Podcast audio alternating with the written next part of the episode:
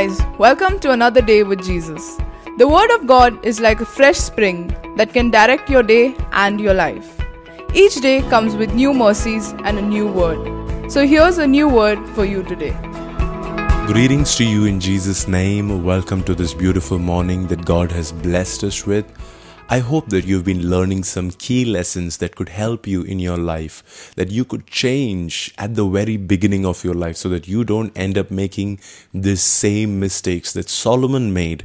You know, he did not let his uh, guard up in the early days of his life, in spite of having all the right teachings, in spite of being surrounded by good people, in spite of having God on his side. He was somebody who got so many personal encounters with God. You know, it makes me wonder why, because so many times we think if only I could see God the way somebody else did, if I could experience God the way somebody else did, if I could have a father like King David, if I could have had a better pastor, if I could have had a better church, or if I could have had a better uh, resources, upbringing, finances, all of that, I think I would have, I would have definitely come out on top in this I- issue. But Solomon had everything, and yet it uh, it didn't help him at all because of the uh, it was not because he God did not make a way for him. It was because of the choices that he had intentionally made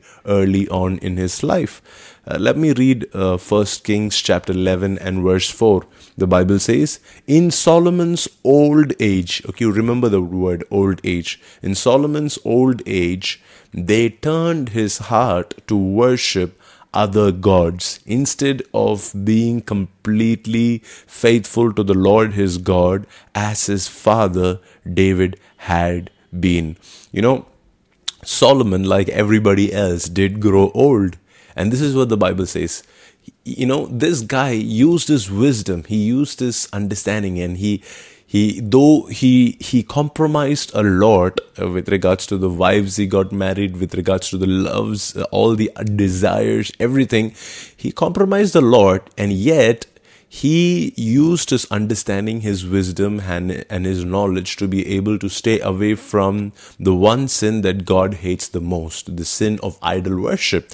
He tried his best. He fought all his life. And the bible says one day he became old and when he did become old, he was swayed into worshipping idols. Can you imagine Solomon, the wisest person on the earth, falling prey to idol worship? Can that even happen? What are the things that uh, you know cause us to come to this place of comfort and complacency where we think that wait, I think I have done it all and I don't think it can bring me down anymore. You know, the that's that's the place where we we think that oh, I have been in church all along. I know how this game is played. I know how to come out on top of this. I know it. I know how to not fall prey to this temptation. I know how to, uh, you know, come out of this clean. We think that we know it, and we we take a back seat and we stop depending on God, and and and we think that because we are old, because we have the experience, because we have the understanding and the knowledge, that nothing bad will happen to us. And that is the time when we let the guard down. That is the time when we stop depending on God. That is the time when we stop yielding to God. And, and that very moment, the Bible says, Solomon, uh, his heart was led astray to worship idols. Now, that's that's a big danger in all of our lives. I, I can imagine you uh, being a, a, constant listener to this podcast every morning and uh, waking up one morning and saying hey you know what? I have listening i've been listening to these podcasts all along. I think i can i can do it on my own. I don't need god anymore.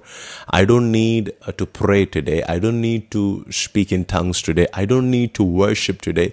I don't need to uh, you know read my bible anymore. I think i can do it. I have enough experiences. I can i have enough amount of church exposure and i think i can come out on top in ministry. If i would have to do this I think I can uh, I can come out on top. My experience will speak for me. Uh, my my my contacts, my references, all the ministry I have done, all the experience. Let me tell you something.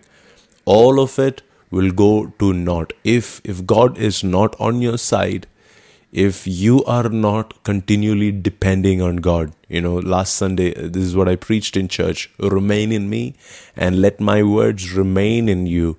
And when you do, then you will bear fruit. Because apart from me, you can do nothing. Dear Solomons, whoever is listening to me right now, thank God for the wisdom He has given you. Thank God for the blessings He has given you. Thank God for the great uh, Pastor Davids who He has placed over your life. Thank God for the blessed uh, uh, resources He has given you. But don't ever depend on them to such an extent that you think you don't need God anymore. Let me tell you, the more God blesses you, the more you got to depend on Him. The more God blesses you, the more you need to uh, have your defense in place, have your guards up, and make sure that you don't fall prey to any any of the uh, uh the, the the traps the enemy will bring against your life, against your walk with God, against your relationships. Uh, keep your guard up at no point in life, not in old age, not in young days, not in the good days, not in the bad days, not when you're in the church, not when you're outside the church. Never are you supposed to let your guard down. Never are you let supposed to become defenseless. And and that is the moment the enemy is waiting for. The, he, the Bible says he is walking around like a roaring lion, uh, looking for whom he may devour. I don't want him to find you defenseless enough to devour you. So so let's just pray together. You know, just commit your heart to God. Lord, we know that we have all the resources today. We know that we have all the uh, blessed uh, uh, sermons and devotions and books and teachings and everything available.